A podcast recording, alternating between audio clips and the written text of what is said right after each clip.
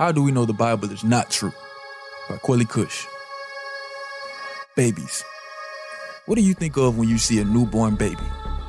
Most people think something like, ooh, look how cute that baby is. It's so precious. But that's not what Christianity teaches. Christianity teaches that all humans are born sinful and deserving of God's judgment, and that no amount of good works could ever remove our guilt. So if God suffered the punishment for our sins, that means we're off the hook, right? Not so fast. You see, there is a, a stipulation. God will only forgive you if you believe that He did that.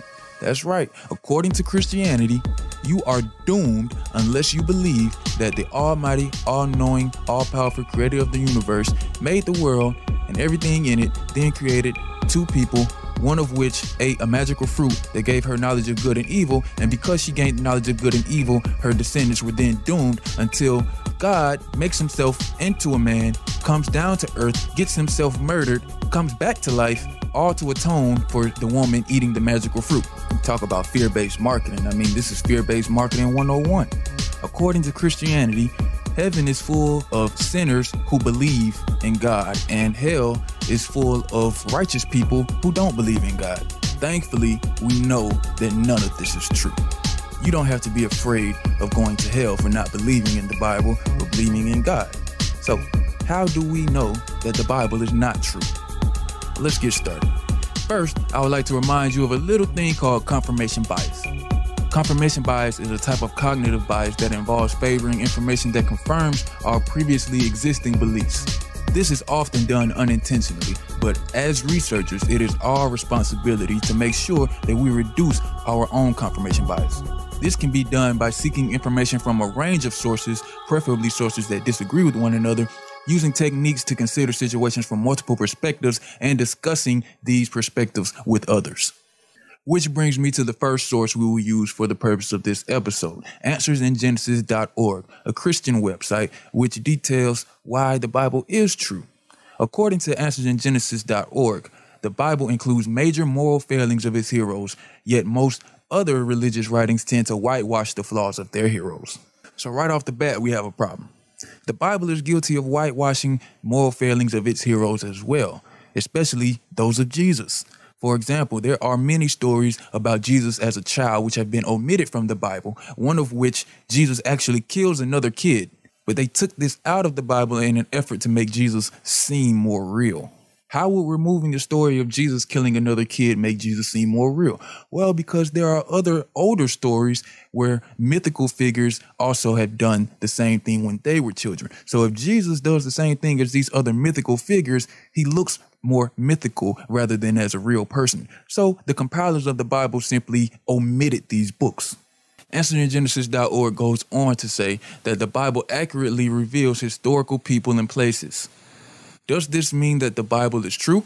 Well, not necessarily, because there is a genre called historical fiction, which is a fictional account that takes place in the actual past. The best example is Abraham Lincoln Vampire Slayer. You remember that movie, right? Where Abraham Lincoln goes around killing vampires and is really bloody and gory.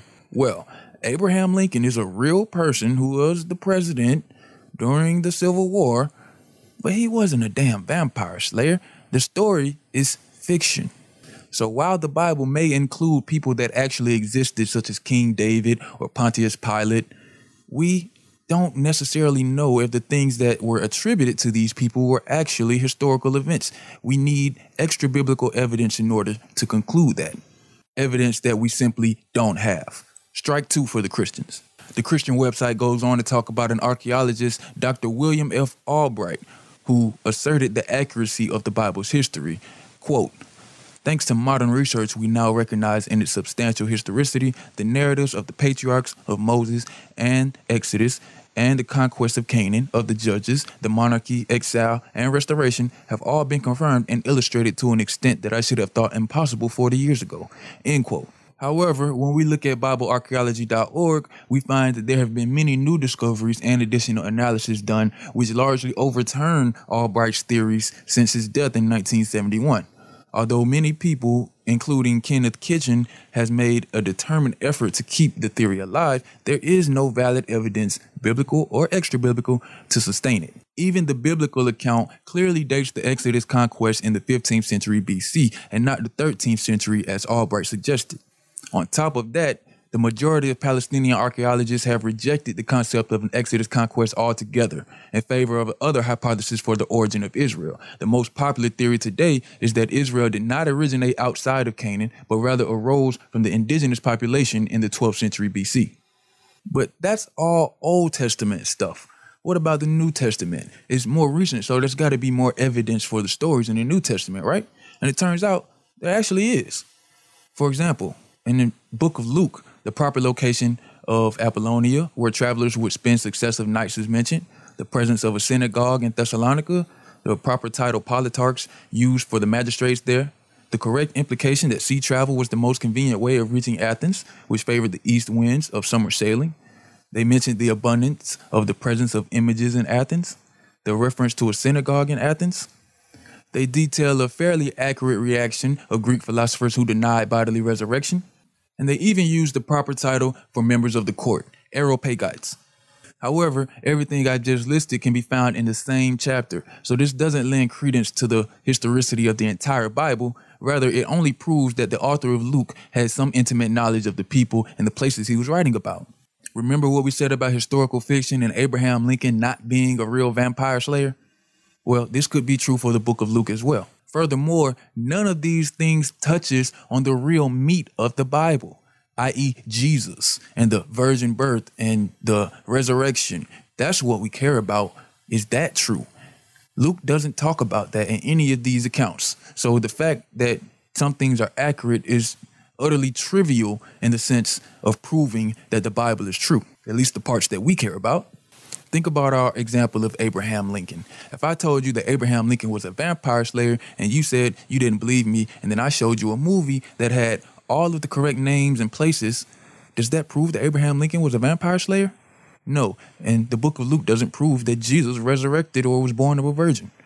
AnswersInGenesis.org goes on to say that the crucifixion of Jesus under Pontius Pilate has been proven through the writings of Tacitus. This is simply not true because Tacitus is not a contemporary of Jesus, meaning he was writing about 70 years after Jesus would have been crucified if he actually was. So this guy wasn't even born yet when this happened, so he didn't know if this event actually took place. At best, he was retelling a story. But it turns out that Tacitus was actually a Roman senator. So if anybody was going to lie about Jesus being crucified, it would be somebody like Tacitus. I mean, think about it. It's not like they invented writing in the second century.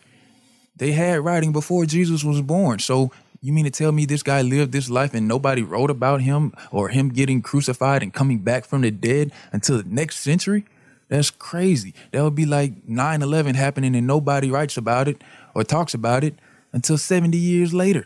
Major events get talked about more than mundane events. So something major like a messianic figure rising from the dead or being crucified, that would be noteworthy. But we have precisely zero contemporary writings for the life of Jesus or the death and crucifixion of Jesus. And that would be strike four for the Christians. Well, y'all struck out a long time ago, but we're going to keep going. So, how do we know that the Bible is not true? Well, in the book of Isaiah, God presents a challenge to all of the other religions in the world. And I quote Isaiah chapter 41, verse 21. Present your case, says the Lord. Bring forth your strong reasons, says the King of Jacob. Let them bring forth and show us what will happen. Let them show the former things what they were, that we may consider them and know the latter end of them, or declare to us things to come. Show the things that are to come hereafter, that we may know that you are gods. So in the Bible, this challenge is presented to the other religions asking, can they accurately foretell future events? Well, the problem is the Bible can't even accurately foretell future events. All of the so called prophecies in the Bible are not prophecies at all. They're just simply people writing about what they think will happen or what they want to happen. And then later on, sometimes hundreds of years later, another writer comes on and writes that that thing happened. Does that mean that it actually happened? Imagine this I, Kwali Kush, the atheist, writes a book And it says that in 20 years, there will be a house on the land where there isn't a house now. And 20 years later, I build the house there. Is that a prophecy? Or was I just telling you what I was planning on doing anyway? Let's go to Isaiah chapter 42, verse 8, which says, I am the Lord, that is my name, and my glory I will not give to another, nor my praise to carved images. Behold, the former things have come to pass, and new things I declare before they spring forth, I tell you of them. Really? You do? Uh, because you didn't mention germs or the fact that washing our hands could prevent a lot of diseases and illness in the world. That would be something that a God would put in the Bible, right? I mean, think of all the sicknesses and deaths that could have been prevented by simply telling people that germs exist and you should wash your hands. Well, this isn't mentioned in the Bible because clearly the Bible wasn't written by an all knowing God, and the people who wrote it can't tell the future. I hear arguments of prophecies from Christians all the time. So if you believe that there are prophecies that have been fulfilled in the Bible, please call in. Now is your time to prove to me, and you might just convert me to an atheist. Because if you can prove to me that there are some prophecies that have actually been fulfilled in the Bible, I would take that into serious consideration on my position. So please call in and tell us what these prophecies are and how they have been fulfilled. I dare you. Now, let's talk about camels. Why? Camels play a central role in the book of Genesis and are mentioned as pack animals in the biblical stories of Abraham, Joseph, and Jacob. But according to newly published research by Tel Aviv University based on radiocarbon dating and evidence unearthed in excavations, camels were not domesticated in the land of Israel until the late 10th century BC, several centuries after the time they appear in the Bible. The university states, and I quote, in addition to challenging the Bible's historicity, this anachronism is direct proof that the text was compiled well after the events it describes. End quote. Robert Eisenman, a professor of Middle East religions and archaeology, states that we have known about this camel anachronism for over a century now from site analysis. The Hebrews were donkey people living on the coastlines and water routes, not camel people. Most of the proof we have that the Bible is not true comes from the very first book, Genesis. Genesis claims that the first human couple was Adam and Eve. But we know from analyzing the fossil record that humans did not suddenly appear on Earth, but rather they evolved gradually over the course of about 6 million years. People often get confused when they hear scientists refer to Y chromosome Adam and mitochondrial Eve. However, these two individuals simply passed down a portion of their genomes to the vast expanse of humanity, and they may have lived around the same time, but were not contemporaries of each other. So attempts to reconcile genetics with Genesis are very unlikely to succeed. And just to set the record straight, they were not the only man and woman alive at the time or the only people to have present day offspring.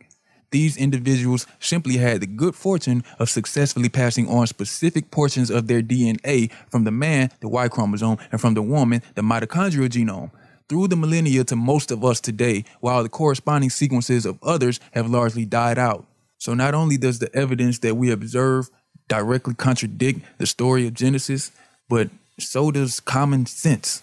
Women give birth to men, not the other way around. Another big clue that tells us the Bible is not true is the fact that the Bible claims that God can see the future and tell us the future, yet he still made Adam and Eve, knowing that Eve would eventually sin and doom mankind and he would have to flood the whole earth and kill everybody and make Noah. Well, if he was an all knowing God, he could have just made Noah to begin with. Or hell, better yet, just started off with Jesus. Or hell, better yet, just made everybody in heaven.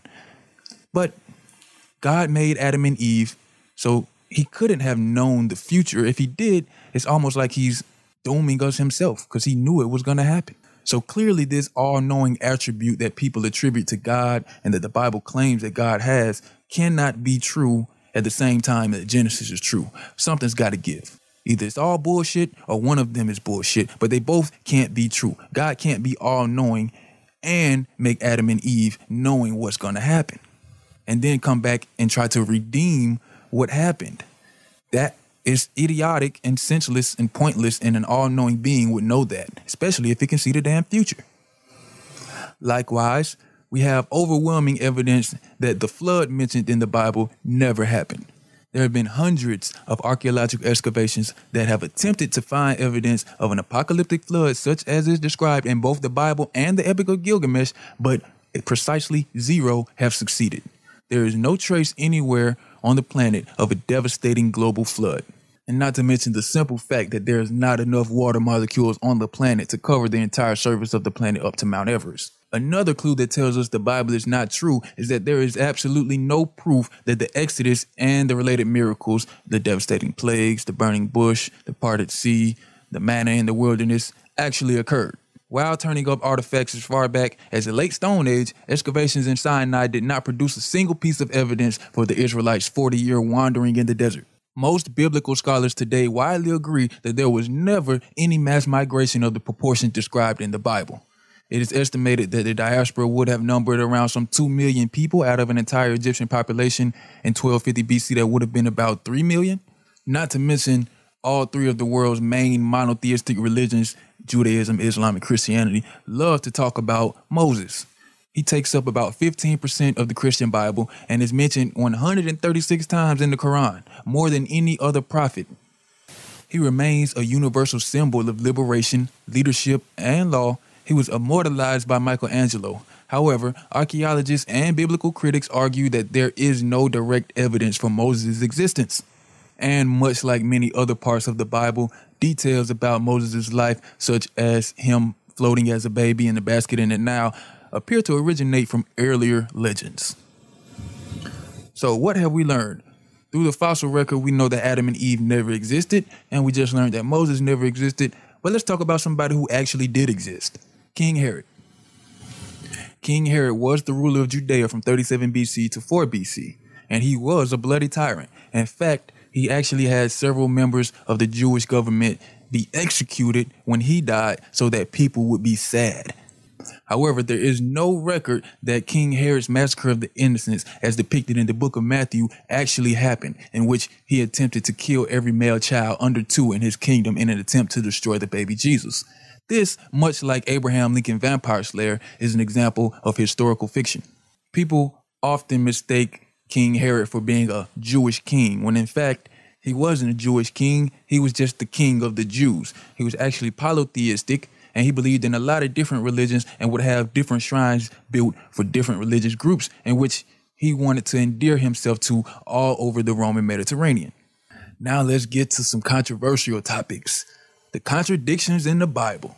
Oh, yeah. Many Christians love to claim that the Bible doesn't have contradictions. But read them and weep. We about to go through them. All right, let's get it.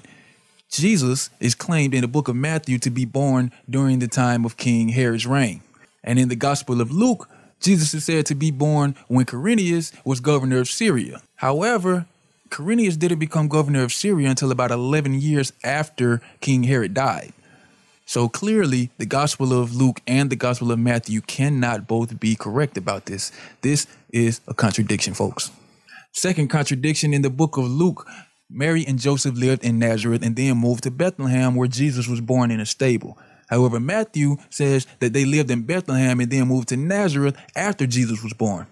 Well, which one is it? Somebody doesn't have their story right. Either way, the Bible contradicts the Bible. So please stop saying that there are no contradictions in the Bible. Read your damn book. I'm not going to read it to you. Let's keep it rolling. In Matthew chapter 1 verse 20, the angel spoke to Joseph. But in Luke chapter 1 verse 28, the angel spoke to Mary. Uh-oh. The Bible says, honor your father and your mother. Yet Jesus says you must hate your father, your mother, your wife, and your children, and even your own life to be a disciple. Says, call no man on earth your father. Uh oh. God says, Thou shalt not kill, yet then he advocates genocide and even orders it in Exodus and Leviticus. Uh oh.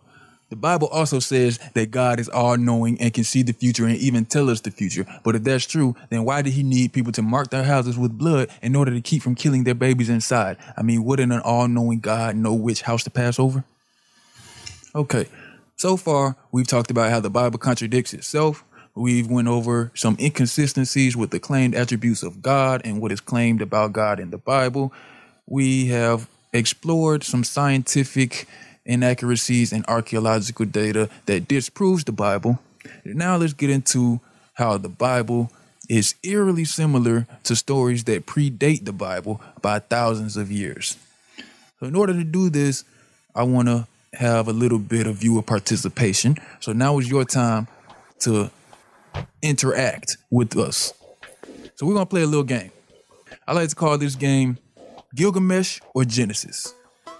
It's real easy. I'm gonna make a statement that came from a story, either the story of Genesis or the story of Gilgamesh.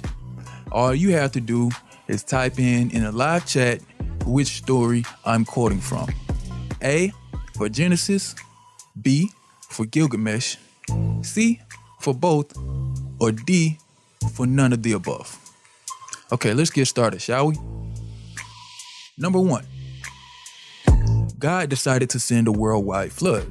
This would drown men, women, children, babies, and infants, as well as eliminate all of the land of animals and birds. So, which story did this come from? Genesis, Gilgamesh, both, or neither? Type your answer in the live chat now.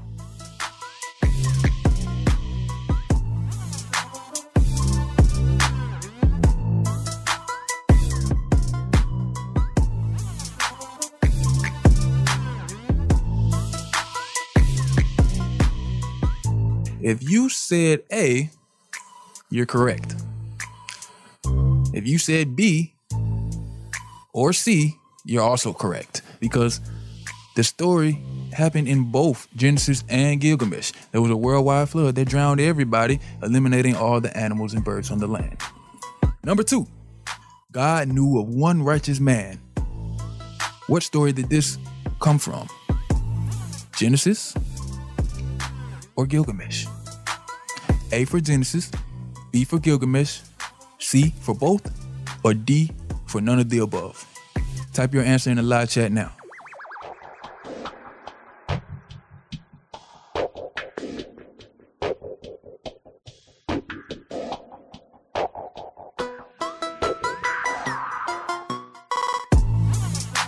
And the correct answer is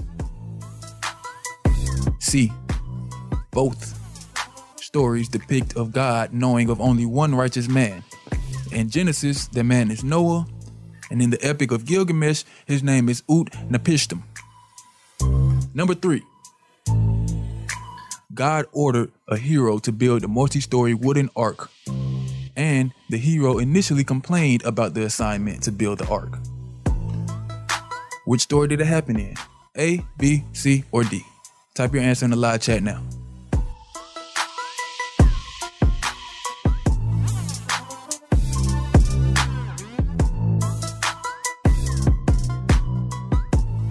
Uh, so I see some of y'all had caught on.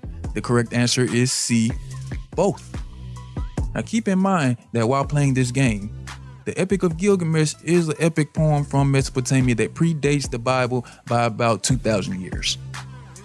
Number four, the ark would have had many compartments, a single door, was sealed with pitch, and would house two of every animal species. What story is this from? Genesis, Gilgamesh, both, or neither?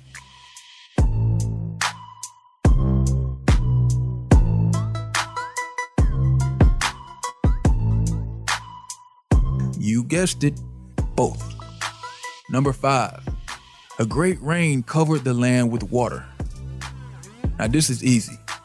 Did it happen in Genesis, Gilgamesh, both, or neither?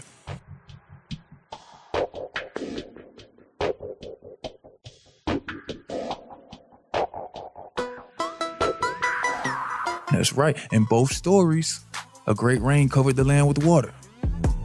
Now, number six, the ark landed on the mountain in the Middle East. So, which story was this? Which story did the ark land in the Middle East? Genesis or Gilgamesh? Or was it both? Or neither? Maybe it's a trick question. Type your answer in the live chat now.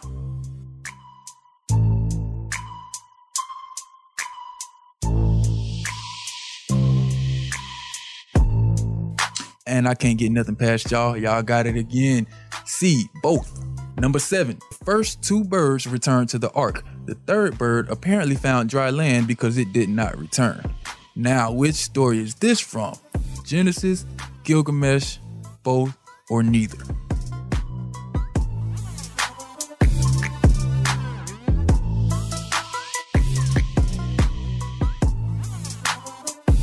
See, I tried to trip you up that time, but the answer is both. C. Number eight. The hero and his finally left the ark, ritually killed an animal, offered it as a sacrifice. A, B, C, or D? Type your answer in the live chat now.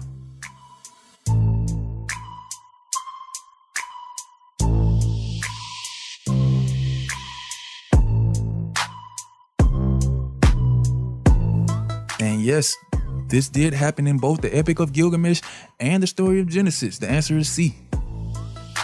Now, I know some of y'all gonna get this one wrong. One of these stories, either the Epic of Gilgamesh or the Book of Genesis, depicts the gods being sorry after the genocide that they had committed. Which story was it? Genesis, Gilgamesh, both, or neither?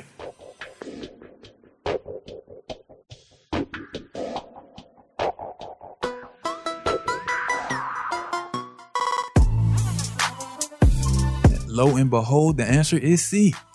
Both. The Babylonian gods did seem genuinely sorry in the Epic of Gilgamesh for the genocide, and the god in the Bible apparently was sorry because he promised never to do it again. Now, keep in mind, folks, the level of detail in these stories. It's not just a matter of a flood happening in both stories, but there are specific details. Three birds sent out, resisting the call to build the ark in the beginning, a single man being chosen by God to build the ark, now, consider the fact that the story of Gilgamesh predates the Bible by about 2,000 years. So, do you honestly think that the writers of the Bible had never heard of the story of Gilgamesh? And if they had heard it, that means they were simply rehashing an old popular tale. So, what does that say about the Bible's truthfulness? Now, let's talk about the life of Jesus. Jesus, revered by many because they believe that he was born of a virgin and died and resurrected performed miracles like healing the sick, walking on water, turning water into wine, etc., etc. But what if I told you that Jesus wasn't the first person to do any of those things? Actually, he was the last one. There are many characters that predate Jesus by thousands of years that we all consider to be mythical, but they are told to do some of the things that Jesus has done, including the virgin birth and the resurrection. There is that of Asclepius, who healed the sick, raised the dead, and was known as a savior and a redeemer. And then we have the myth of Hercules, who was born of a divine father and a mortal mother, just like Jesus, and was known as the savior of his world. And we have that of Dionysus, who was thought to literally be the son of God, born from a woman who had not had sex with a man, and was depicted riding a donkey. He was a traveling teacher who performed miracles and was killed and resurrected, after which time he became immortal. Again, that's Dionysus, not Jesus. Then we have that of Osiris, who did all of those things and was born of a virgin, was considered the first true king of the people, and when he died, he rose from the grave and went to heaven. Osiris' son, Horus, was known as the light of the world, the good shepherd, and the lamb. He was also referred to as the way, the truth, and the life. His symbol was a cross like symbol. And there's that of Mithra, whose birthday was celebrated, guess when? On December 25th, his birth was witnessed by local shepherds who brought him gifts. He had 12 disciples, and when he was done on earth, he had a final meal before going up to heaven. Sound familiar? On Judgment Day, he will return to pass judgment on the living and the dead. The good will go to heaven, and the evil will die in a giant fire. His holiday is on Sunday, because he's the sun god. His followers called themselves brothers and their leaders fathers. They had baptism and a meal ritual where symbolic flesh and blood were eaten.